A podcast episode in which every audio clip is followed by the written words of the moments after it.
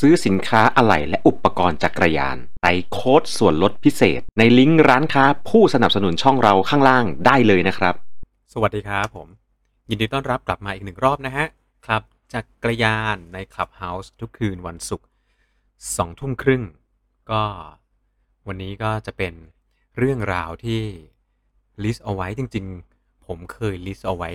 ว่าถ้าเกิดผมจัด Clubhouse สักครึ่งปีใช่ไหมผมจะมีเรื่องอะไรบ้าง ผมก็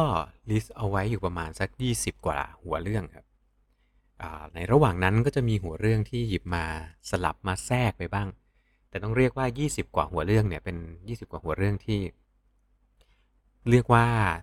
จัดเมื่อไหร่ก็ได้ เป็นสาระที่ไม่ค่อยมีใครเอามาสรุปให้ฟังสักเท่าไหร่นะครับ ซึ่งหนึ่งในหัวเรื่องนั้นเนี่ย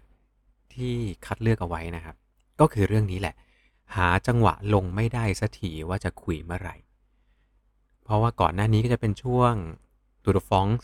ต่อมาด้วยโอลิมปิกใช่ไหมครับ แล้วก็เรื่องราวของการซ้อมเรื่องราวของอาหาร ไม่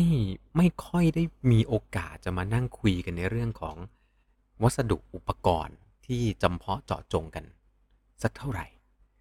ก็รอบนี้ก็ เออ มาเปิดโพยดูให้เรื่องไหนยังไม่ได้จัดบ้างวะ อ้าว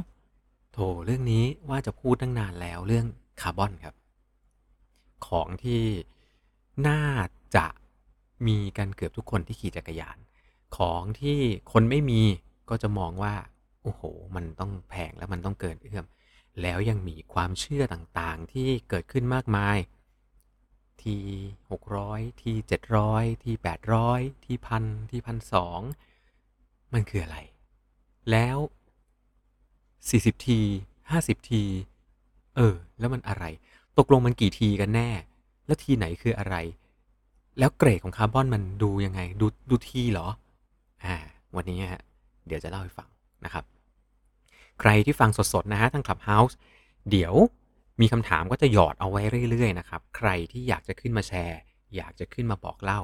ก็กดยกมือได้เลยนะครับ ส่วนใครที่ฟังย้อนหลังฮะ Spotify กับ Apple Podcast วันนี้ผมเพิ่งทำสรุปส่งไปเพื่อจะทำโปรเจกต์นะครับ ก็ได้เห็นว่า เออ เรามียอดคนฟังพอดแคสต์เนี่ย ทะลุประมาณ 3,000 คนไปแล้วนะครับ หมายหมายถึงว่ามีเพื่อนเพื่อนนักปั่นเข้ามากดฟังไปน่าจะประมาณสัก 3,000 คนละ แล้วก็มีเพื่อนเพื่อนนักปั่นที่เข้ามาทำการกด Follow นะครับ อยู่ประมาณสักพันท่าน ก็เรียกว่าขอบคุณมาก ๆ ที่เข้ามา เรามียอด stream ของพอดแคสต์เนี่ยทั้ง Spotify แล้วก็ Apple Podcast รวมกันไปเนี่ยน่าจะประมาณสักเกือบเกือบสามหมื่น stream แล้วอะโอ้โห ไม่น่าเชื่อนะฮะทำมาได้สักปีกว่าๆที่เริ่มจริงจัง มีเพื่อนๆมารับฟังกันมากขนาดนี้ก็ตั้งแต่นี้จะพยายามทำคอนเทนต์มาคุยกัน มากขึ้นเรื่อยๆแล้วกันครับ โอเค เข้าเรื่องกันเลยฮะใน Clubhouse ผมยังไม่ได้เปิดหน้าจอดูนะ เพราะว่าตอนนี้ผม ผมเปิดโพยนะครับ ดังนั้นใน Clubhouse เนี่ยตอนนี้ผมยังไม่มียังไม่ได้เปิดหน้าจอดู ใครที่มีอะไรนะฮะกดยกมือขึ้นมาได้เลยนะครับนะแล้วเดี๋ยวมาว่ากันนะครับ โอเค คาร์บอน คืออะไร ถ้าจะพูดถึงคาร์บอนกับจักรยานนะผมคงจะต้องเริ่มตั้งแต่วัสดุในการทำจักรยานมันแบ่งเป็นอะไรบ้างก่อนดีกว่า เราจะได้คุยกันรู้เรื่องนะครับ วัสดุในการทำจักรยานเนี่ย มันแบ่งเป็น 2 กลุ่มหลักๆ เลย ซึ่งเข้าใจโคตรง่ายเลยฮะ โลหะกับอะโลหะครับ เออเนอะมันก็มีแค่แค่นี้นี่หว่า อืม โลหะฮะประกอบด้วยอะไรบ้าง โลหะก็ไล่กันมาตั้งแต่สตีลหรือว่าเหล็กนะครับ เหล็กกล้านะ มาเป็นอัลลอย อัลลอยก็คือเหล็กที่ผสมกันต่างๆ ต่างชนิดกัน เอาเหล็กมา เอาโลหะมาผสมกัน ก็จะมี โครโมลิบดินัมอัลลอยหรือบ้านเราก็เรียกโครโมลีนะครับ ก็เป็นเป็นเหล็กใส่กับ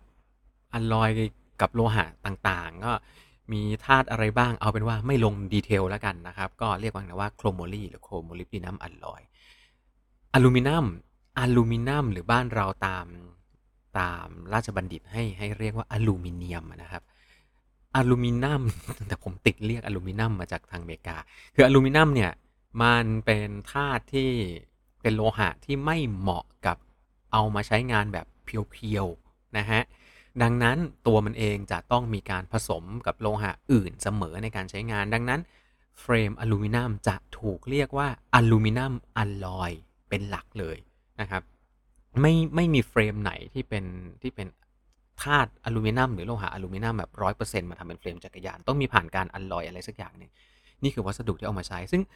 นอกจากนี้ก็ยังมีแมกนีเซียมอลลอยนะครับ มีไทเทเนียม ในกลุ่มนี้ทั้งหมดเราเรียกกลุ่มพวกนี้รวมกันว่ากลุ่มที่เป็นวัสดุที่ทำจากโลหะนะฮะแต่ในยุคช่วงประมาณปี 70 60 ปลายปลายๆจนถึง 70 ต้นต้นๆวงการจักรยานเนี่ยพยายาม ที่จะหาวัสดุอื่นๆเข้ามา เพราะอะไรครับ เพราะว่าวัสดุเริ่มเดิมทีที่ใช้กันอย่างแพร่หลายตั้งแต่ช่วงสงครามโลกครั้งที่ 1 ก่อนหน้าสงครามโลกครั้งที่ 1 ก็คือเหล็กเหล็กจนถึงเหล็กกล้าจนถึงเหล็กอลลอยสตีลอลลอยทั้งหลายไม่ว่าจะเป็นสตีลบวกกับอะไรนะโมลิบดินัมเป็นโครโมลิบดินัมอะไรอย่างเงี้ยอะเอาเป็นว่าช่างมันนะฮะเพราะผมก็จำสูตรเคมีไม่ได้นะครับ มันเริ่มถึงจุดที่เป็นแบบ เป็นทางตันของของการพัฒนามันละ มันรีดรีดศักยภาพของวัสดุออกมา ไม่พอกับการกับความต้องการของนักกีฬาในการใช้ทั้งในเรื่องของความแข็งแรง ในเรื่องของน้ำหนัก ในยุคนั้นเนี่ยเหล็กเนี่ยก็ทำการรีดท่อให้เป็นท่อบางเป็นระดับต่างๆ เรียกว่า butting อ่าเป็นการทำ butt นะครับ ซึ่งก็เริ่มต้นด้วย single butt หรือ butt butt อย่างเดียว หนังแล้วก็ต่อมาเป็น double butt double butt ก็คือผนังเป็น2 step แล้วก็เป็น triple butt ซึ่งพอมันทำทำแบบนี้หลักๆของมันคือการลดความหนาในจุดที่ไม่ต้องรับแรงเยอะ แต่ว่ามีความหนาในจุดที่จำเป็นต้องการรับแรงมาก ก็เรียกว่าแทนที่จะรีดท่อออกมาตรงๆ หน้าตัดเป็นแบบหน้าตัดตรงๆ เหมือนกันหมดก็ภายในผนังท่อจะหนาไม่เท่ากัน ซึ่งทำไปแล้วเนี่ยมันถึงจุดที่แบบโอ้ จะทำสี่สเต็ปห้าสเต็ปมันก็ไม่ได้ตอบโจทย์แล้วน้ำหนักก็ไม่ได้เบาลงมากแล้ว มันถึงเวลาที่จะต้องหาวัสดุอื่นครับ ก่อนหน้าที่จะไปหาวัสดุอื่นที่มาเป็นตัวแทนได้ ตั้งแต่ปี 70 นะฮะ จนถึงยุค 90 เลย 20 ปีโดยประมาณ 2 ทศวรรษโดยประมาณที่นักออกแบบนักสร้างจักรยาน ไม่สามารถหาวัสดุใด ๆ ที่ขึ้นมาแทนเหล็กได้อย่างชัดเจน ในระหว่างนั้นมีการหยิบเอาโลหะหลาย ๆ ตัวเริ่มมีการเอาอลลอยอลูมิเนียมอลลอยเข้ามาแต่ว่ายังไม่ประสบความสำเร็จ เพราะว่าด้วยปัญหาของตัวอลูมิเนียมอลลอยเองมันฉีกขาดได้ง่ายนะครับ กว่าที่จะมีคนเป็นเจ้าแห่งอลลอยที่ทำได้สำเร็จก็ต้องเรียกว่า Cannondale เป็นเป็นเป็นแบรนด์หลักตัวแรกที่สร้างเฟรมอลลอยได้อย่างเชี่ยวชาญ นะครับกว่าจะถึงตรงนั้นก็ปี 90 ไงนะครับ แล้วทีเนี้ยมันมีวัสดุหนึ่งที่ถูกดึงเข้ามาใช้อย่างไม่แพร่หลาย นั่นก็คือ วัสดุที่เราเรียกว่า วัสดุที่ไม่ใช่โลหะ หรือว่าในที่นี้เราใช้คำว่าคอมโพสิตหมายถึงวัสดุที่ทำการผสมผสานกัน composite ในที่นี้ก็คือการเอาเส้นใยที่ทำจากคาร์บอน เป็นเส้นใยคาร์บอนมาทอเป็นแผ่น หลังจากนั้นเอาแผ่นทั้งหมดมาม้วนเป็นท่อแล้วมีการใส่ตัว hardener หรือจะเรียกกันง่าย ๆ ว่าเรซินแต่จริง ๆ มันก็ไม่ใช่เรซินโดยตรงอะนะครับ ก็เอาเป็นว่ามันใส่สาร hardener เข้าไป จากจากคาร์บอนที่มาทอเป็นแผ่นแล้วมาม้วนใส่เรซินเข้าไป มันก็เลยกลายเป็นท่อ carbon fiber ทรงกระบอก แล้วนำท่อตรงนี้นี่เองมาสร้างเป็นจักรยานในช่วงปี 70 ซึ่งนี่คือการมาของวัสดุที่เรียกว่าวัสดุ composite ครับผม มีมาก็ถ้าย้อนกลับไปจริงๆ ก็คือครึ่งศตวรรษนะฮะ50ปี ข้อดีของคาร์บอนคืออะไรฮะ ในยุคแรก ๆ การนำคาร์บอนมาใช้คือ ตัวมันเองเบากว่า เป็นวัสดุที่เบากว่าชาวบ้านโดยธรรมชาติเลยอยู่แล้ว เป็นวัสดุที่มีความสามารถในการรับแรงได้ดีกว่าชาวบ้านเขาใน ในรูปแบบต่อมวลอะเทียบมวลต่อมวลเนี่ยเขารับแรงได้ดีกว่า ในยุคนั้นนะฮะในยุคนั้นเดี๋ยวค่อยลง detail คาร์บอนก็เลยเข้ามากลายเป็นวัสดุที่เริ่มมีการพัฒนาการใช้งาน ขึ้นมามากมาย โดยที่แบรนด์จักรยานแบรนด์แรกที่สร้างเฟรมคาร์บอนออกมาได้อย่างอย่างประสบความสำเร็จจริง ๆ สักครู่นะฮะสร้างออกมาได้อย่างประสบความสำเร็จจริง ๆ ก็คือจักรยาน ลุกครับผม แบรนด์จากฝรั่งเศส สามารถสร้างเฟรมคาร์บอนไฟเบอร์ออกมาได้เป็นอุตสาหกรรม เป็นเจ้าแรกก่อนหน้า Look มีเจ้าที่ผ่านการทำต่างๆ มาแล้ว เยอะแยะนะฮะ แต่ว่าเป็นในเรื่องของ concept design ในเรื่องของการสร้างต้นแบบ ต้องถือว่า Look เป็นคนแรกที่บุกเบิกตลาดเข้ามาแล้วสร้างเฟรมจักรยานคาร์บอนได้ แต่ Look ก็ยังไม่ใช่เจ้าแรก ที่ทำให้เฟรมจักรยานคาร์บอนแพร่กระจายแล้วประสบความสำเร็จครับ เพราะอะไรฮะ อย่างที่บอกแนวคิดของลุกเนี่ยก็ยังคงใช้จักรยานเฟรมจักรยานที่ทำจากท่อคาร์บอน ซึ่งเอาคาร์บอนมาม้วนให้เป็นท่อกลมๆ แล้วก็มาประกอบกันด้วยข้อต่อหรือเรียกกันว่าลักนะครับ ก็เป็นแนวความคิด ผมผมขอสรุปอย่างนี้เลยง่าย ๆ เลยนะคือ ลุกเนี่ยเห็นว่าโลหะเนี่ย มันผลิตยังไงจากท่อ เขาก็เอาคาร์บอนอะมาทำเป็นท่อแล้วก็ใช้งานอย่างนั้นเลยครับผมอะแต่ว่าหลังจากนั้นสักพักหนึ่งคาร์บอนก็เกิดการออกแบบและการผลิตที่เรียกกันว่าคาร์บอน monocoque ครับ หรือว่าการขึ้นรูปโดยการที่ตัวมันเองเนี่ยเป็นชิ้นส่วนที่มีต้นแบบแบบเดียว ชิ้นเดียว ในความเป็นจริงทางปฏิบัตินะครับ ไม่ได้เป็นโม หรือว่าต้นแบบแบบพิมพ์ ชิ้นเดียวทั้งเฟรมนะครับ แต่ว่าไม่ได้เป็นการทำเป็นชิ้นมาเพื่อประกอบกัน ไม่ได้ทำเป็นท่อแล้วมาเข้ารูปกัน มันจะถูกขึ้นรูปเป็นชิ้นๆแยกกัน แล้วก็มีการเอามาต่อกัน ด้วยคล้ายๆ กับเอาแผ่นคาร์บอนมาค่อยๆ ประสานต่อกัน ดังนั้นมันไม่มีข้อต่อมันไม่มีการเอาท่อชนท่ออะไรเงี้ยฮะอืมก็เลยเรียกว่า monocoque เจ้าที่ประสบความสำเร็จในการพัฒนาคาร์บอน monocoque เป็นเจ้าแรกได้แก่ จักรยาน Trek ครับ Trek ไปเอาแนวความคิดอันนี้ ผมไม่สามารถหาได้ว่าเป็นใครที่เป็นคนสร้าง concept design ของ monocoque เฟรมจักรยาน monocoque นะ แต่ว่ามันถูกดัดแปลงมาจากในยุค 80 นะครับ ที่มีการทำเฟรมจักรยานที่ผลิตจากไฟเบอร์กลาสนะในขณะที่คาร์บอนกำลังพัฒนาไปด้วย ไฟเบอร์กลาสก็ถูกพัฒนาไปด้วย ถ้าใครนึกไม่ออกยุค 80-90 นึกภาพจักรยานยี่ห้อโลตัสครับ นั่นแหละฮะ แนวความคิดประมาณนั้น ในขณะที่คาร์บอนกำลังทำไป ในวัสดุในกลุ่มที่เป็นไฟเบอร์กลาสก็สามารถขึ้นรูปได้ด้วยต้นแบบพิมพ์ชิ้นเดียว Trek Trek ไปเอาต้นแบบเห็นอีกเจ้าหนึ่ง ซึ่งอีกเจ้าหนึ่งเอาแนวความคิดแบบแบบ single mold อะ นึกนึกออกไหมครับ แบบแม่พิมพ์ชิ้นเดียวแล้วขึ้นรูปเฟรมมาเลยทั้งอันปึ้งมามาดัดแปลงเป็น monocoque ของคาร์บอนเสร็จแล้ว Trek ไปเห็นดีไซน์ตัวนั้นนะครับ Trek ก็เลยดึงมาสร้างเป็นเทคโนโลยีคาร์บอนของ Trek ในยุคแรกก็ยังคงใช้ผสมผสานนะมีระบบของท่อรวมกันกับระบบของการขึ้นรูปแบบ monocoqueเพียงแต่ว่าเขาเริ่มพัฒนาเฟรมจักรยานที่เป็น carbon fiber และสามารถตอบโจทย์ในการใช้งานได้อย่างสมบูรณ์แบบ ในก่อนหน้านั้นท่อ carbon fiber ที่เอามาทำเฟรมจักรยาน มักจะมีจุดอ่อนอยู่ที่ในเรื่องของความ stiff ครับ คือทำยังไงเฟรมมันก็ไม่ stiff สู้ไม่สามารถ stiff สู้อลูมิเนียมอลลอยได้ ดังนั้นในกลุ่มที่เป็นจักรยานไต่เขา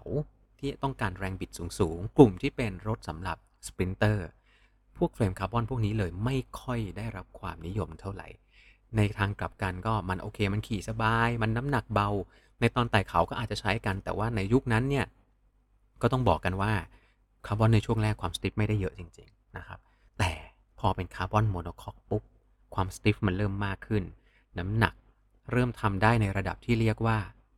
อลูมิเนียมไม่สามารถจะสู้ได้ คือต้องบอกไว้ก่อนว่าไอ้ระบบท่อคาร์บอนเนี่ย ระบบท่อ lug to lug เนี่ยนะครับของคาร์บอนเนี่ยมันไม่ได้เบากว่าอลูสักเท่าไหร่อะ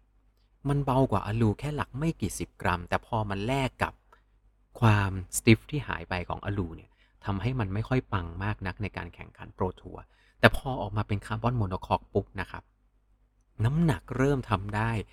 ทิ้งห่างขาดจากอลูอย่างชัดเจน นั่นรวมถึงการมาถึงของชิ้นส่วนต่างๆ ที่เปลี่ยนจาก โลหะมาเป็นคาร์บอน เช่น ตะเกียบหน้า หลักอาน seatstay กลุ่มนี้ในขณะที่เฟรมอลูยังคงครองโลกเนี่ยกลุ่มนี้ถูกใช้งานในการออกแบบจักรยานมาก่อน ไม่แน่ใจว่าเพื่อนๆที่มาปั่นใน 10 ปีปีนี้จะทันไหมนะครับ ในสมัยก่อนเรามีเฟรมอะลูหางคาร์บอนกันนะเอาคาร์บอนมาต่อเป็น seat stay เสร็จแล้วให้ตรงนั้นช่วยทำหน้าที่ในการซับแรงสะเทือนและทำให้เฟรมมันเบาลงได้อีก เราเอาคาร์บอนมาทำตะเกียบคาร์บอนมาทำหลักอาน เพื่อลดน้ำหนักของมันลงมา แล้วพอ Trek สามารถสร้างคาร์บอนที่เป็น monocoque ได้ เขาสามารถทำเฟรมจักรยานที่น้ำหนักรวมกันทั้งยูนิตก็คือตะเกียบสร้างตะเกียบหลักอ่านแล้วก็เฟรม ทั้งหมดนี้ทั้งยูนิตรวมกันเมื่อเทียบกับเฟรมที่เป็นอลูมิเนียมอลลอยทั้งเฟรม เริ่มมีน้ำหนักที่แตกต่างกันมากกว่า 200 กรัม และนี่คือยุคที่เปลี่ยนแปลง Trek ถือเป็นเฟรมคาร์บอนตัวแรก ที่ใช้ในการแข่งขันตูร์เดอฟรองซ์ตั้งแต่ stage แรกจนถึง stage สุดท้ายครับ ก่อนหน้านี้มีเฟรมคาร์บอนที่ถูกใช้แล้ว ใช้ในบาง stage ที่ต้องการน้ำหนักเบาๆ ที่ต้องการการสบายในการขี่ แต่ไม่ได้ใช้ทุก stage แต่ Trek ถือเป็นคาร์บอนไฟเบอร์ตัวแรกที่ใช้ในทุก stage นั่นแปลว่าเฟรมที่เขาออกแบบมา ตอบโจทย์ได้ครบครอบจักรวาล โดยที่มีความลับในการออกแบบอยู่ที่เทคโนโลยีที่เรียกว่า OCLV โอเค พักตรงนี้แป๊บหนึ่ง เหมือนวิชาประวัติศาสตร์ยังไงก็ไม่รู้ เฮ้ย แล้วคาร์บอนน่ะ มันจะดูยังไงว่าตัวไหนดีไม่ดี ในเมื่อผมเกริ่นมาเป็น OCLV เรียบร้อยปุ๊บนะฮะ เราก็ได้เวลาในการมาศึกษาว่าเกรดคาร์บอนจริง ๆ แล้วแบ่งกันยังไงบ้าง เราชินกับอะไรมากที่สุดครับ เราชินกับการเห็นขายกันว่าเฟรมตัวนี้สร้างจากคาร์บอน T พันเฟรมตัวนี้ T 800เฟรมตัวนี้ T 700 แล้วเราจะเห็นการโฆษณาชวนเชื่อว่า T พันก็จะดีกว่า T 800 T 800 ก็จะดีกว่า T 700 T พันก็จะเบากว่าสติฟกว่า T 700 ก็จะมีน้ำหนักมากกว่าความสติฟมีน้อยกว่า เฟรมจักรยานเทพๆต้องใส่ T พัน T พันสองถ้าเฟรมจักรยานราคาถูกๆใส่อะไร T 700 เวลาเราเห็นเฟรมโฆษณามาทีก็จะบอกว่าเฟรมนี้ใช้ T พันนะจ๊ะ อ่า ไอ้เลขตัวนี้มันคืออะไร ต้องบอกว่านี่คือรหัสที่ถูกเรียกโดยคาร์บอนยี่ห้อหนึ่งยี่ห้อโทเลนะครับ ก็สร้างรหัสนี้ขึ้นมาเพื่อเป็นคำอธิบาย เอ่อ ผมอธิบายคร่าวๆแบบง่าย ๆ เลยนะ มันคือความสามารถในการรับแรงของเส้นใยคาร์บอนนะครับ ที่พอเอามาทอรวมกันแล้วเนี่ย มันก็เป็นคุณสมบัติที่แตกต่างกัน 700 800 1 0 0 1 2ถามว่ามันบอกเกรดของวัสดุไหม ถ้าจะมองกำปั้นทุบดินว่า การนำคาร์บอนไปใช้ความแข็งแรงของเส้นใยในการรับแรงหนึ่งทิศทางที่แตกต่างกันตัวที่แข็งแรงมากกว่าคือเกรดสูงกว่า ก็ต้องบอกว่าใช่ครับ เลขที่สูงกว่าเนี่ยมีความสามารถในการรับแรงได้ดีกว่า แต่ถามว่า มันเป็นการบอกได้เลยไหมว่าเฟรมจักรยานที่ทำจาก T 700 จะเป็นเฟรมจักรยานที่มีคุณสมบัติด้อยกว่า T พันก็ต้องบอกว่ามันไม่สามารถบอกได้ครับ เพราะอะไรเดี๋ยวมาว่ากันต่อไป ถ้าหากว่าเราไปดูอีกยี่ห้อหนึ่งบ้างนะครับ เราก็จะมีการเรียกคาร์บอนตามความหนาแน่นของเส้นใหญ่ที่ใช้ทอ 30T 40T 50T ก็คือ ใน 1 ตารางนิ้วอะครับประกอบไปด้วยโครงสร้างของเส้นใยหลักทั้งหมดกี่เส้นที่ทออยู่ในนั้น นี่ก็เป็นอีกหนึ่งวิธีในการเรียก ดังนั้นเราจะบอกว่าไอ้ตัวเลขสเปคทั้งหลายเหล่านี้ บางทีมันไม่ได้บอกอะไรเราเลย ถ้าเราไปดูคาร์บอนไฟเบอร์บางยี่ห้อ เช่นยี่ห้อ TeXtreme ที่ถูกเอามาใช้ในเฟรมจักรยานยี่ห้อ Felt นะครับผมจำไม่ได้ละล้อคาร์บอนยี่ห้ออะไรก็ใช้ TeXtreme เนี่ยแหละฮะนะฮะ เขาไม่เคยบอกสเปคคาร์บอนของเขาเป็นตัวเลขอะไรเลยครับ เขาบอกมาเป็นชื่อรุ่นเฉยๆ ซึ่งก็จะแล้วแต่การนำไปใช้ ทีนี้เนี่ยเวลาเราเอาไปใช้อะโลกของคาร์บอนในยุคปัจจุบันเนี่ยเขาไม่ได้เอาคาร์บอนมาม้วนเป็นท่อ แล้วเอามาต่อกันเป็นเฟรมจักรยานอีกแล้ว เขาตัดคาร์บอนเป็นชิ้นๆ เหมือนกับเป็นเปเปอร์มาเช่เป็นประติมากรรมกระดาษ ค่อยๆ เอามาต่อกันต่อกัน สว่างซ้อนกันทับกันวางทับกันซ้อนกัน ทากาวลาเท็กซ์อ่าไม่ใช่ฮะ ทา hardener ไปเรื่อยๆ ค่อย ๆ ซ้อนกันนู่นนี่นั่นนะครับ โดยที่แต่ละชิ้นของเปเปอร์มาเช่ที่ตัดมาเนี่ยเขาจะตัดให้มันมีทิศทางของการทอเส้นใยที่ไม่เหมือนกัน แล้วจำเพาะกับความสามารถในการรับแรงในแต่ละจุดต่างๆกันไปด้วย ย้ำเลย มันประกอบไปด้วยคาร์บอนหลาย ๆ แบบ หลายๆเบอร์ หลายๆสเปคครับ ถูกมาวางเรียงกันในทิศทางที่แตกต่างกัน พอมันแตกต่างกันปุ๊บในแต่ละจุดมันก็เลยรับแรงในทิศทางที่แตกต่างกันนั่นเอง คาร์บอนบางตัวนะครับ นึกถึงเป็นไม้บรรทัดหนึ่งหนึ่งหนึ่งอัน นึกถึงคุณจับจับที่ปลายไม้บรรทัดทั้งสองข้าง คาร์บอนบางตัวไม่สามารถงอได้เลย ในทิศทางที่เป็นตามแนวยาวของไม้บรรทัด คือคุณจับแล้วยังไงก็บิดงอไม่ได้ฮะเพราะมันออกแบบมาให้รับแรงทางด้านนั้น แต่ถ้าบิดงออีกด้านหนึ่ง หรือทำการบิดเหมือนบิดเป็นเกลียว มันจะบิดได้ง่ายมากครับใช้แรงน้อยมาก คาร์บอนอีกบางรูปแบบหนึ่ง ถ้าเกิดงอมันตามแนวยาว โอ้มันงอง่ายมากอย่างกับเส้นก๋วยเตี๋ยว แต่ตัวมันเองไม่สามารถบิดเป็นเกลียวได้เลย แล้วก็คาร์บอนอีกแบบหนึ่งนะฮะบิดทางไหนก็ไม่ได้ครับ บิดหัวท้ายก็ไม่ได้บิดเป็นเกลียวก็ไม่ได้บิดแนวยาวก็ไม่ได้บิดแนวกว้างก็ไม่ได้ ทั้งหมดทั้งสิ้นเหล่านี้เกิดขึ้นจากการเลือกใช้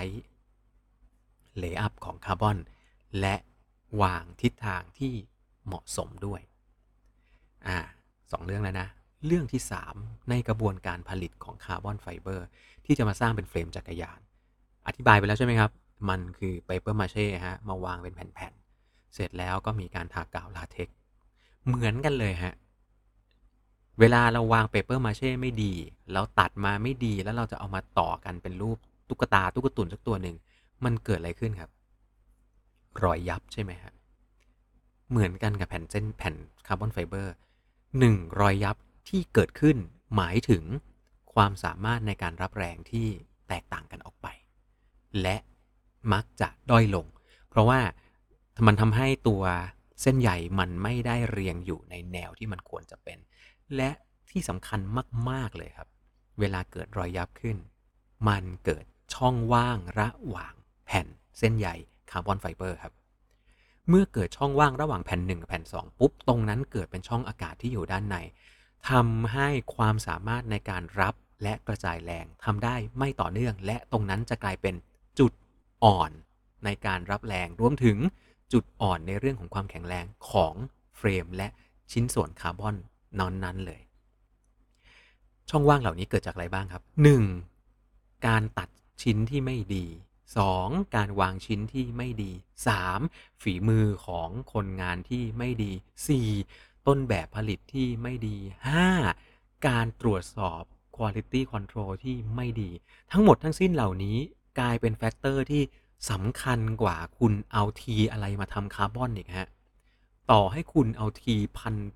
T หมื่นนะผมต่อให้คุณเอา T หมื่นมา แต่ตัดรูปทรงไม่ดี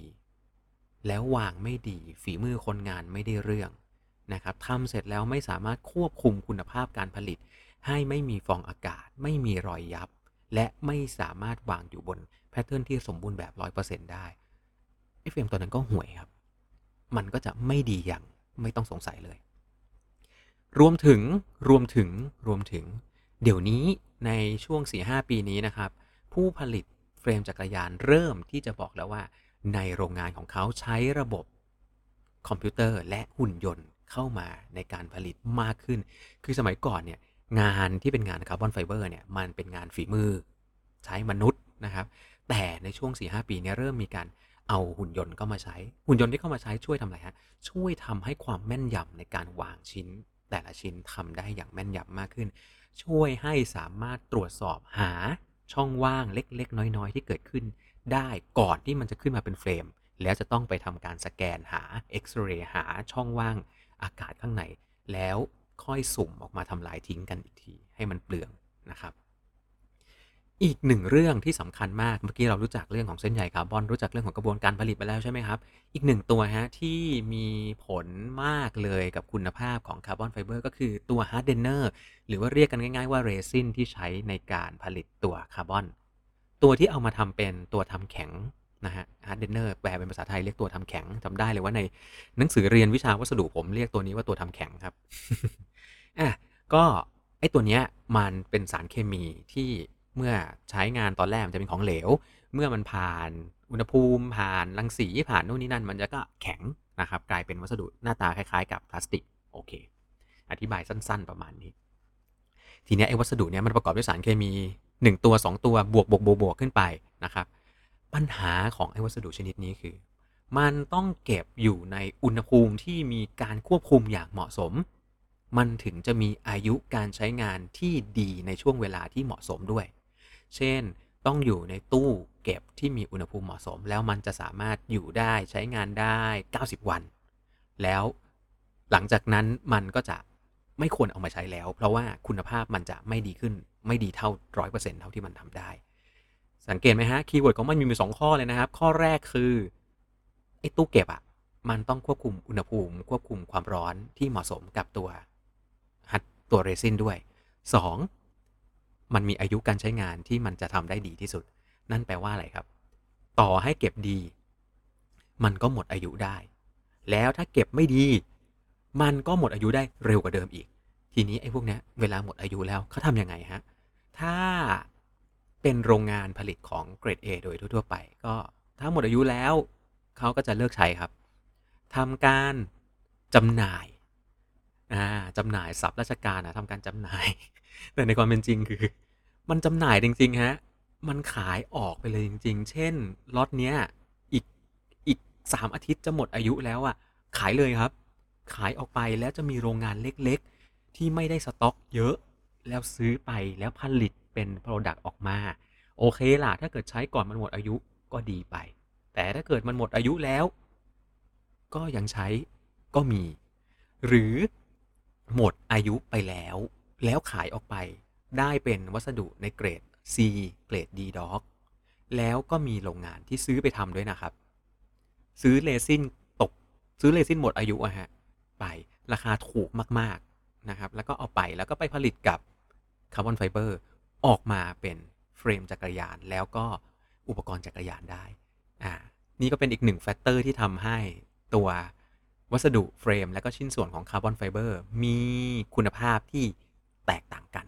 ทั้งหมดนี้ฮะทั้งหมดนี้สามารถเอาไปประยุกต์คิด apply ใช้ได้กับอุปกรณ์คาร์บอนไฟเบอร์ทุกชิ้น ตั้งแต่เฟรม stem แฮนด์ ล้อ ซี่ล้อ หลักอาน ขาจาน ใบจานด้วยครับ ใช้วิธีคิดแบบเดียวกัน สิ่งที่แตกต่างกันก็จะเป็นบางชิ้น อย่างเช่น ตัวใบจานมันจะต้องมีในเรื่องของการทำทรีทเมนต์ที่มากขึ้นเพื่อให้ตัวมันเองมีความแข็ง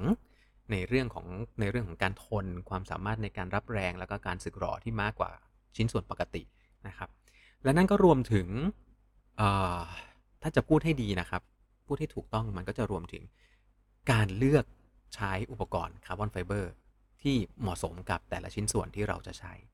อ่าเป็นไงฮะ วันนี้เรื่องราว ผมก็เล่าต่อไปเรื่อย ๆ เลยนะครับ จริงๆ ก็จะมีเรื่องราวต่อจากนี้ครับในเรื่องของอายุการใช้งาน นะครับ หมดอายุไหม 2. เฟรมคาร์บอนขึ้นเทรนเนอร์พังไหมนะครับ 3. อุปกรณ์คาร์บอนชิ้นไหนที่ไม่จำเป็น บอกตรงๆก็ที่ไม่ค่อยจำเป็นเท่าไหร่อะเดี๋ยวจะมาว่ากัน โอเคนะครับ พักเบรกกันสักครู่หนึ่งฮะ ก็ทุกๆ2ทุ่มครึ่งคืนวันศุกร์ฮะ ก็มาพบกันกับรายการสดใน Clubhouse กันแบบนี้นะครับ วันนี้ก็มากันในเรื่องราวของวัสดุเรื่องราวของวิศวกรรม เรื่องราวของการออกแบบ มันอาจจะฟังดูแล้ว nerd nerd ไปหน่อยนะครับ ฟังดูแล้วไม่ค่อยใกล้ตัวแต่เอาจริง ๆ ถ้าเข้าใจทั้งหมดนี้นะฮะถ้าเข้าใจทั้งหมดนี้ ผมการันตีได้เลยว่า คุณจะสามารถเลือกซื้ออุปกรณ์จักรยานต่างๆ ได้อย่างมีความเข้าใจมากขึ้นเยอะครับ อืมอะ วันนี้นะฮะใครที่มีเรื่องราวเกี่ยวกับการใช้อุปกรณ์คาร์บอนต่างๆ ใครเคยใช้แล้ว ตัวไหนถูกใจไม่ถูกใจตัวไหนแตกหักพังทลายสูญหายสลายไปนะครับ หรือมีคำถามอะไรที่เกี่ยวข้องกับวัสดุจักรยาน ลองยกมือขึ้นมาคุยกัน แม้แต่สิ่งที่ไม่เกี่ยวเลย ก็สามารถยกมือขึ้นมาคุยกันได้ครับ เหมือนเดิมฮะ คุยกันสบายๆ ทุกคืนวันศุกร์ใน Clubhouse ครับผม เดี๋ยวขออนุญาตทักทายสักหน่อยหนึ่งว่าวันนี้มีใครอยู่กับเราตรงนี้บ้างนะครับ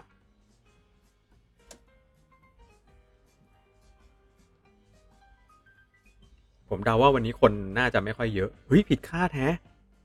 คนค่อนข้างเยอะเลยทีเดียวกับเรื่อง topic วันนี้ สารภาพเลยนะครับว่าผมเข้าใจว่า topic วันนี้เนี่ยน่าเบื่อมากแล้วไม่มีใครฟังแน่เลยนะครับ สวัสดีฮะคุณนีโน่สวัสดีคุณท็อปฟี่นะครับ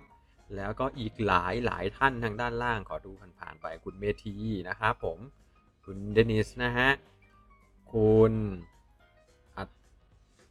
อัธพลนะครับ โอเค อีกหลายท่านเยอะแยะทางด้านล่างอะเอาเป็นว่าใครมีเรื่องราวอะไรกดยกมือขึ้นมาได้เลย ตอนนี้ยังไม่มีคนยกมือนะครับ ก็ฝากคำถามเอาไว้ฮะ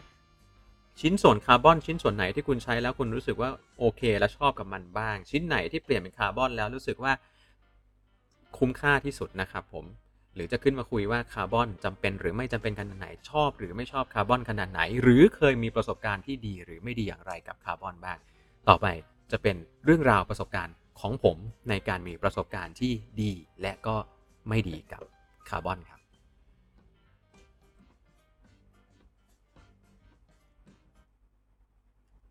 มา ประสบการณ์ที่ไม่ดีก่อนเลยครับผมชอบเปิดด้วยอะไรที่ลบๆนะฮะ ผมเคยทดลองสั่งซื้อ stem คาร์บอนไฟเบอร์มียี่ห้อ มียี่ห้อนะครับ มียี่ห้อ ไม่ใช่ของปลอมด้วยนะครับ แต่เป็นยี่ห้อแบบยี่ห้อที่ไม่มีตัวตนนะฮะ นึกออกไหมฮะ เป็นยี่ห้อที่เรามักจะเจอกันอยู่ใน eBay แล้วยี่ห้อนี้อาจจะมีผลิตออกมาสักสองสารุ่น แล้วก็มีอยู่แค่นี้หาทั้ง eBay ก็มีอยู่แค่นี้ไม่มีเว็บไซต์ ไม่มีไม่มีการทำการตลาดอะไรจริงจังนะถ้าถ้าอยากรู้ว่าไอ้ยี่ห้อพวกนี้มาไง เอาไว้เดี๋ยวเล่าให้ฟังนะครับอะผมก็ทดลองสั่งสเต็มตัวนี้มาครับ ทดลองใช้อ่าก็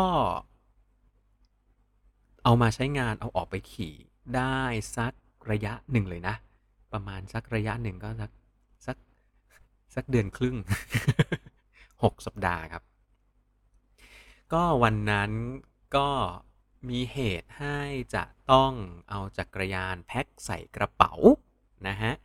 ต้องเอาจักรยานแพ็คใส่กระเป๋าไปต่างจังหวัด ไปขี่ที่บุรีรัมย์ก็พอแพ็คไปเสร็จแล้วก็ทำการประกอบจักรยานเสร็จปุ๊บผมก็เวลาผมแพ็คใส่กระเป๋าอะผมจะแพ็คไปแล้วปกติ ผมจะถอด stem ออกจากซางตะเกียบ นะครับ แต่รอบนั้นเนี่ยผมถอด stem ออกจากแฮนด์ถอดแฮนด์ออกจาก stem มาต้องเรียกว่าถอดแฮนด์ออกจาก stem นะครับก็ถอดออกมาแล้วก็แพ็คแพ็คแพ็คใส่กระเป๋าไปไม่ได้มีอะไร แล้วพอไปถึงที่นู่นก็ประกอบเพื่อจะขี่ฮะก็ขันเอาแฮนด์กลับมาปุ๊บเอา stem มาขันจึ๊ดจึ๊ดจึ๊ดจึ๊ดเข้าไป เสร็จปุ๊บขันมันจะเป็นน็อตสี่ตัวใช่ไหมครับน็อตน็อตที่อยู่ด้านหน้าของสเต็มที่รัดกับแฮนด์มันจะเป็นน็อตสี่ตัวก็ ก็ไขเข้าไปครับ ไขไขไขว้ไปปุ๊บปุ๊บไขว้ไปไขว้ไปไขว้ไป ใช้ใช้ประแจปอนด้วย อืมขันเสร็จปุ๊บเอ่อมันมีเศษอะไรก็ไม่รู้ฮะ หล่นลงมาใส่ฝ่ามือผมที่ประคองอยู่ ก็แบบอะไรวะ เป็นเหมือนแบบเหมือน เหมือนเป็นริ้วริ้วของริ้วริ้วพลาสติกหลุดออกมาครับ แล้วก็เป็นผงผงด้วย ก็ ก็ยังไม่ได้เอะใจอะไร ก็ขันไปขันไปขันไปเสร็จแล้วปุ๊บก็ล็อกล็อกนิวตันละก็ขันแกลกแกลกแกลกแกลกไปก็มีน็อตอยู่ตัวหนึ่งครับ ขันเสร็จปุ๊บน็อตมันฟรีฮะฟรีเลย ก็แบบอ้าวเป็นไรอะทำไมน็อตมันฟรี ก็แบบนึกในใจโหน็อตพังเปล่าวะเกลียวพังเปล่าวะอะไรเงี้ยปรากฏว่าพอรื้อออกมาดูแล้วนะครับเกลียวข้างในอะที่มันถูกดับเกลียวมาในท่อของอ ของคาร์บอนชิ้นเนี้ยเกลียวมันไม่ใช่เกลียวหวานนะครับ เกลียวมันแตกแล้วครับ มันคือไอตัวชิ้นส่วนที่เป็นเกลียวข้างในอะ มันแตกหลุดออกมาเป็นแผ่นๆเลย แล้วก็พอผมทำการถอดแล้วแงะแงะดูนู่นนี่นั่น ผมสามารถเอาไขควงอะฮะ งัด งัดเข้าไปในรูนั้นแล้วงัด ผมสามารถงัดให้สเต็มชิ้นเนี้ยไอ้ตรงรูตรงเนี้ย มันแตกออกมาจากกันได้เลยครับ พูดง่ายคือมันพังฮะ มันแตก มันร้าวข้างในครับ มันโดน มันอาจจะโดนแรงอัดของน็อตอะไรก็ได้ เสร็จแล้วมันเกิดรอยร้าวเป็นในภาษาศัพท์ของอุปกรณ์คาร์บอนเขาเรียกเป็นไมโครแครกกันนะครับ เป็นแครกขนาดเล็กที่เกิดข้างในเสร็จแล้วแครกพวกนี้ก็จะขยายตัวกว้างขึ้นเรื่อย ๆ เมื่อมันทำการรับแรงผมก็นึกในใจเดชะบุญรู้ตัวก่อนไปขี่นะเนี่ย ไม่งั้นออกไปขี่เสร็จปุ๊บนี่ มันบันไลตัวหนึ่งมันเหลือน็อตรับแรงสามตัว โอ้โห แล้วถ้าตัวหนึ่งมันยังมันยังหลอยถ้วยขนาดนี้ มันเหลือสามตัวนี่ผมไม่กล้าคิดเลยฮะ ผมว่าหน้าทิ่มพื้นแน่นอนครับ อ่า นั่นคือประสบการณ์ที่ค่อนข้างไม่ดีกับผมในการใช้อุปกรณ์คาร์บอน หลังจากนั้นเนี่ยผมก็มักจะมักจะมีความระมัดระวังในการเลือกใช้อุปกรณ์คาร์บอนไฟเบอร์พอสมควรเลยครับ แต่ทีนี้ต้องบอกว่าผมมาเคยใช้มาหมดเลยนะฮะ ไม่ว่าจะเป็นแฮนด์คาร์บอนแบบแบบ OEM นะครับ เคยใช้ล้อคาร์บอนแบบไม่มีแบรนด์ล้อล้อล้อจีนแล้วกันแปลงง่ายๆนะล้อไร้นามนะเรียกเรียกน่ารักหน่อย เป็นล้อไร้นาม ก็สั่งมาใช้แล้ว สั่งมาใช้ตั้งแต่ปี 2008 2009 ก็เคยลองใช้แล้ว 2014 15 ก็สั่งมาอีกรอบหนึ่งนะครับ ก็ด้วย ด้วยเคยไปโรงงานคาร์บอนจริง ๆ ที่จีนมาแล้ว ก็ทำให้เรารู้ว่า เออ มันมันต้องเลือกยังไงต้องดูแบบไหนเราถึงจะได้เจ้าที่โอเคในการใช้งาน ผมเคยสั่งเฟรมคาร์บอนไร้นามมาใช้นะครับ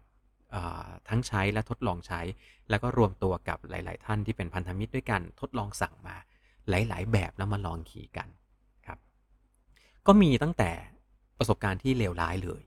เลวร้ายในที่นี้ไม่ได้เกี่ยวข้องกับเรื่องแบบมันแตกมันหักละเลวร้ายคือ คือขี่แบบขี่ไม่ได้เรื่องมากๆนะครับ ก็ยวบยาบน้ำหนักเยอะ สวยอย่างเดียวอ่าก็มีก็สั่งมาทดลองได้ ก็ก็ได้ลองได้ก็ได้รู้ ไปจนถึงบางตัวที่เป็นแบบโอ้โหหมื่นเจ็ดแต่หนักกว่ายี่ห้อดีๆ สักขีดหนึ่งขี่โอเคเลย ไม่ได้ ไม่ได้แบบถึงขั้นว่าแบบโอ้โหเทียบเท่าเฟรมเป็นแสน แต่ว่าแบบขี่ดีมาก ก็มีต้องบอกว่าก็มีเหมือนกัน ขึ้นอยู่กับว่ามันมาจากไหนมันมาที่ไหนเลยครับ นี่คือประสบการณ์ในการใช้คาร์บอนไฟเบอร์ที่ที่ผ่านประสบการณ์ที่ไม่โอเค นอกนั้นเนี่ยทั้งถามว่าในการใช้ชิ้นส่วนคาร์บอนไฟเบอร์เคยมีชิ้นที่เสียหายคามือไปอีกไหมก็มีฮะมีล้อที่ตกหลุมจนล้อแตก ขอบล้อแตกนะครับ คือตัวยางอะไม่เป็นไร เป็นยางฮาร์ปสูบลมร้อยสี่สิบมั้งแล้วก็ดิ่งลงเขามาสักเจ็ดสิบสี่อะวันนั้นจำได้เลยผมผมผมเห็นใน Mac Mac Max Speed มันขึ้น 74 ซึ่งก็น่าจะเป็นตรงนั้นแหละ 74 แล้วก็ตุ้มใส่ขอบหลุมเข้าไปเต็มๆเลยครับ เป็นแบบหลุมแล้วก็คมๆเลย มันมีทรายอยู่ มันมีทรายฝังหลุมอยู่ เสร็จปุ๊บลงลงลงเข้าไปในหลุมนั้นเสร็จปุ๊บข้างในมันไม่มีอะไรแล้ว มันก็ฟุบแล้วก็ปั้งนะครับ ก็ ล้อยางไม่แตกด้วย แปลกมากยางไม่ระเบิด แต่ขอบล้อแตก อันนี้บอกเลยอะ เป็นล้อยี่ห้อโทเค็นการที่ขอบล้อเขาแตกตรงตรงนี้นะครับ ต้องบอกเลยว่าขอบล้อแตกโดยที่ซี่ลวดไม่หักไม่ขาดเลยสักเส้น ก็เป็น character ของล้อในยุคนั้นน่ะน่าจะปี 2008 มั้งของโทเค็นก็คือแข็งน้ำหนักเบาแข็งสติฟมาก ก็ด้วยความที่มันมันสติฟมากแล้วมันเจอกับแรงดันลมที่สูงมาก แรงที่มันกระทำมันก็อัดเข้ามาเต็มๆ แล้วก็ซีลวดที่ใส่รู้สึกจะมีความตึงมากกว่าล้อยี่ห้ออื่นๆ อยู่พอสมควรนะครับ ก็จะทำให้ขอบล้อตัวนี้พอรับแรงหนักๆ ขอบมันก็จะแตก แต่ว่าต้องบอกว่าขอบราคาไม่ได้สูงมากนะ อืมก็หลังจากนั้นผมก็ติดต่อไปที่คนขายนะครับ บอกขอบแตกเปลี่ยนขอบให้ผมหน่อยก็สั่งเฉพาะขอบมาเปลี่ยนอย่างเดียว ก็หลักพันครับ รับได้รับได้โอเค ในขณะที่ล้อบางยี่ห้อล้อคาร์บอนบางยี่ห้อเมื่อเกิดอุบัติเหตุตัวล้อเนี่ยขอบไม่แตกไม่ร้าวด้วยนะครับแต่ว่าในการประกอบของเขาเนี่ยชิ้นส่วนในการประกอบบางชิ้นเนี่ยมันอาจจะด้วยแรงตึงของการประกอบที่ไม่ได้มากนักซีล้อไม่ได้ตึงมากเกิดอุบัติเหตุ ล้มเสร็จแล้วกองกันระเนระนาดเป็นเป็นล้มหน้าเส้น sprint นะครับแล้วคนก็แบบล้มลงไปทับกันเต็มไปหมด ผมจำได้เลยว่าผมรอดนะฮะ เพราะว่าผมไม่ได้ร่วมอยู่ในด้านหน้าในการ sprint ผมอยู่ค่อนข้างจะท้ายๆ แล้วข้างหน้ามันก็ตุ้มตุ้มตุ้มตุ้มแล้วเป็นเสียงก็โป๊กปักถ้าใครถ้าใครเคยเคยได้ยินเสียงเฟรมจักรยานแตกอะไรพวกนี้นะเวลาล้มเป็นกลุ่มนะมันจะเป็นเสียงที่เป็น character มากครับมันจะเป็นเสียงแบบโป๊กปากโป๊กอะไรเงี้ยก็ได้ยินเสียงแบบนี้ฮะ แล้วผมก็แบบเบรกเสร็จแล้วแบบลัดเลาะไปตามช่องที่มันมีฮะ เสร็จแล้วภาพที่ผมเห็นนะครับ ผมเห็น วงล้อ ยี่ห้อ ยี่ห้อซิปอ่าบอกตรงวงล้อยี่ห้อซิปเนี่ยกระเด้งมาข้างๆล้อข้างๆรถผมครับ มาแต่มาแต่วง มาแต่วงจริงๆนะมีมีแต่ขอบนะฮะแล้วมีมีซี่ลวดติดมาประมาณสักสองสามเส้น กระเด้งกระดอนมาฮะเป็นชิ้นเลยครับ โอ้โห แล้วแบบเหลียวหลังไปก็แบบกองกันระเนระนาดเอ่อท่านเจ้าของวงล้อชุดเนี้ยนะครับ ก็ล้มลงไปเสร็จแล้วก็ล้มกองกันมาทับกันอีก เพียบเลยจนล้อตัวนั้นเป็น 404 เวอร์ชันก่อนเป็นไฟแคสนะครับ ก็โดนทับจนมันหลุดกระจายออกมาจากการเป็นชิ้นๆฮะแต่สิ่งที่เทพมากคือ มันเอากลับไปประกอบด้วยชิ้นส่วนเดิมทั้งหมดฮะซี่ลวดเดิมทุกเส้นดุมเดิมขอบเดิม ประกอบด้วยช่างที่ฝึกอบรมมากับทาง ผู้ผลิตตามสเปคของการประกอบล้อ แล้ว มันกลับมาใช้งานได้เหมือนเดิมเป๊ะครับข้อนี้ทำให้ตอนนั้นผมถามไปในเรื่องของ Product นะฮะ ก็ถามไปจริง ๆ เป็นหนึ่งในแนวคิดที่เขาออกแบบมา ในตอนนั้นนะตอนหลังผมไม่เคลมนะครับ เพราะไม่ได้ถามไม่ได้ไม่เคลมว่าชัวร์เปล่า แต่ตอนนั้นเขาบอกเลยครับว่าเพื่อป้องกันอุบัติเหตุ และความเสียหายที่จะสามารถเกิดกับชิ้นส่วนใดชิ้นส่วนหนึ่ง ในการเกิดอุบัติเหตุของล้อเขาออกแบบให้ตัวมันเอง อาจจะไม่ได้มีความรีจิตมากนัก แล้วสามารถหลุดกระจายเป็นชิ้นได้ครับ นี่โอเค เป็นเรื่องราวที่เก็บมาเล่าอะมีใครมีเรื่องราวของคาร์บอนฮะอยากจะมาคุยกันไม่เอ่ยนะครับอย่างที่บอกว่าวันนี้นี่พอมาเรื่องแบบนี้ปุ๊บนี่จะเงียบๆกันเลยทีเดียวนะครับ แต่วันนี้มีคนฟังอยู่เยอะเลยนะฮะมีสวัสดีครับพี่อีทฮะสวัสดีคุณนีโน่ผม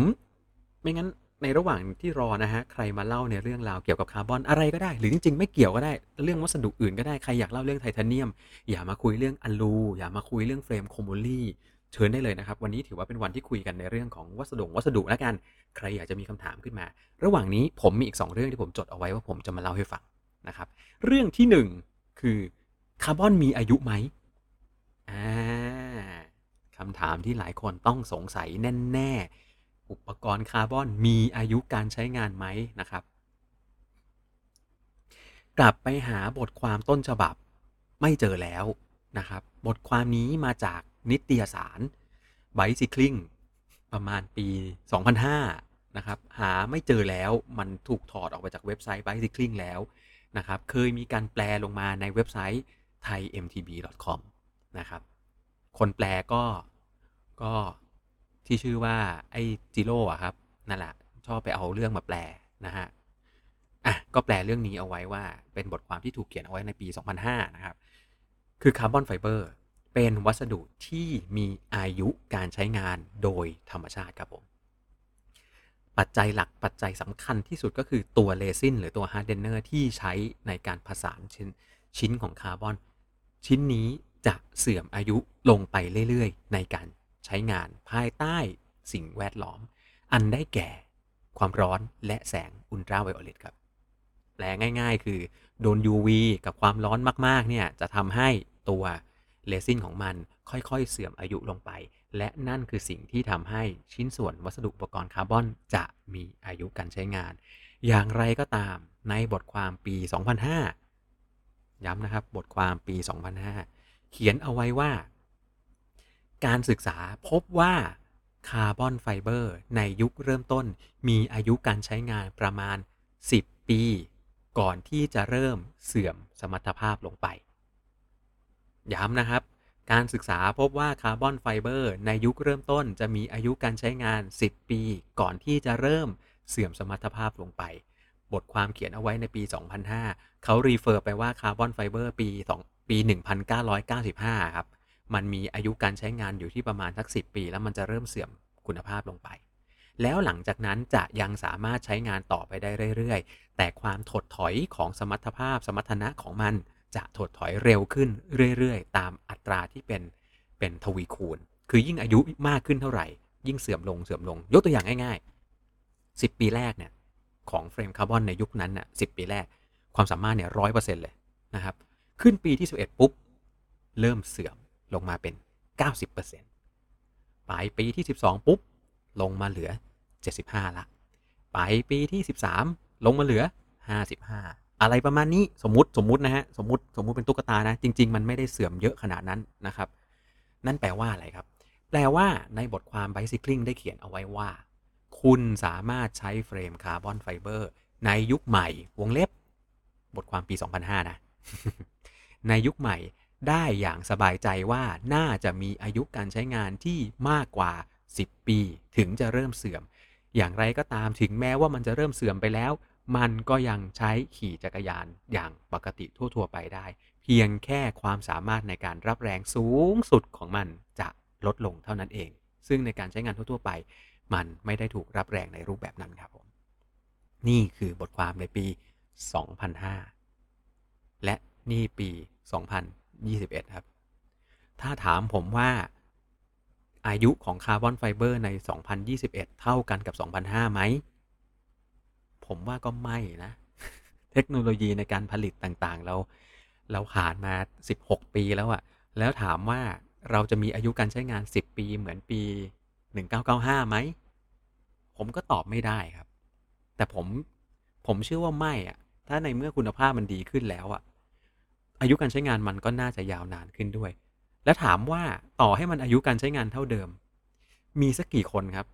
ที่ใช้จักรยานคันหนึ่งเฟรมจักรยานคันหนึ่งสิบปี ถูกไหมฮะ ดังนั้นผมบอกได้เลยว่าอายุการใช้งานตรงนี้เป็นสิ่งที่เป็นสิ่งที่ไม่ไม่ใช่เป็นสาระสำคัญมากนักที่เราจะเอามาคิดและก็คำนึงถึง แต่ว่าทั้งนี้ทั้งนั้นนะฮะมันอยู่ที่การเก็บรักษาและการดูแลด้วย เคยมีการศึกษาแล้วพบว่าล้อคาร์บอนไฟเบอร์ตัวขอบล้อครับของโรงงานหนึ่งไม่บอกนะครับว่าเป็นโรงงานไหน ซึ่งเป็นโรงงานที่เกิดอุบัติเหตุ แล้วก็มีไฟไหม้โรงงาน ไม่ได้ไหม้โรงงานนี้ หมายถึงว่าไม่ไม่ได้ไหม้สโตร์นี้ไม่ได้ไม่ได้ไม่ได้ไหม้โกดังนี้ที่เก็บล้อนี้ แต่ไหม้ในโรงงาน ที่อยู่โกดังใกล้เคียง แล้วก็ทำให้อุณหภูมิมันสูงขึ้นนะครับ ก็มีการสุ่มเอาล้อชุดนี้แหละ ที่ไปอยู่ในโกดังเนี้ยที่โดนไฟไหม้เนี่ย ไปทดสอบพบว่าเฮ้ยสมรรถนะมันน้อยลงว่ะ ก็เลยทำการเทระบายขายทิ้งฮะ อืม ไม่บอกแล้วกันครับว่าเป็นโรงงานอะไรโรงงานไหน แต่เหตุการณ์นี้ผ่านมาสิบกว่าปีแล้วไม่ไม่ไม่น่าจะเหลือล้อแบบนั้นอยู่แล้วนะครับ เป็นล้อล้อบางๆอะล้อนะเออเอาเป็นว่าช่างมันนะครับ ก็มีเรื่องแบบนี้ การเก็บรักษาในในร้านหรือว่าในโกดังของผู้นำเข้าบางทีที่ไม่ไม่มีการระบายอากาศที่ดีนัก ความร้อนอบอยู่ข้างใน พวกนี้ก็มีผลครับ รวมถึงการใช้งานของเราทั่วไปนี่แหละ อย่างที่บอกว่าความร้อนและก็แสงอุลตราไวโอเลตมีผล ใครที่ชอบจอดจักรยานตากไว้กลางแดด ทั้งวีทั้งวันทั้งคืน ก็ถึงแม้ว่าทางอันอันไบซิคลิงก็เขียนไว้เรื่องนี้ด้วยนะครับว่าถ้า UV มีผลแล้วแบบขี่ตากแดดใช้กลางแดดมันจะเป็นผลอะไรไหม คือเขาบอกว่าในใน life lifespan ของของอุปกรณ์จักรยานอะจริง ๆ มันอยู่กลางแจ้งน้อยมากเลยนะครับ คือวันหนึ่งเราขี่จักรยานตากแดดเนี่ยอยู่ข้างนอกเนี่ยเอาแบบโหดๆเลยอะสิบสองชั่วโมงอะสัปดาห์หนึ่งขี่กี่หนนะที่เหลือมันอยู่ในร่มครับ lifespan มัน มันแตกต่างกันมาก แต่ว่าถ้าหากว่าใครที่จอดจักรยานตากแดด อืม อันนี้แหละ ผมว่าเป็นเรื่องหนึ่งที่ต้องคำนึงเลย ดังนั้นถ้าเป็นไปได้ก็คือ เพื่อจะให้เรามีอุปกรณ์ที่มีอายุการใช้งานที่ยาวนานที่สุดก็เก็บเอาไว้ในร่ม เท่านั้นเองครับ นี่ข้อแรกฮะเรื่องราวของอายุการใช้งานคาร์บอนไฟเบอร์ไม่ว่าจะเป็นล้อไม่ว่าจะเป็นเฟรมครับ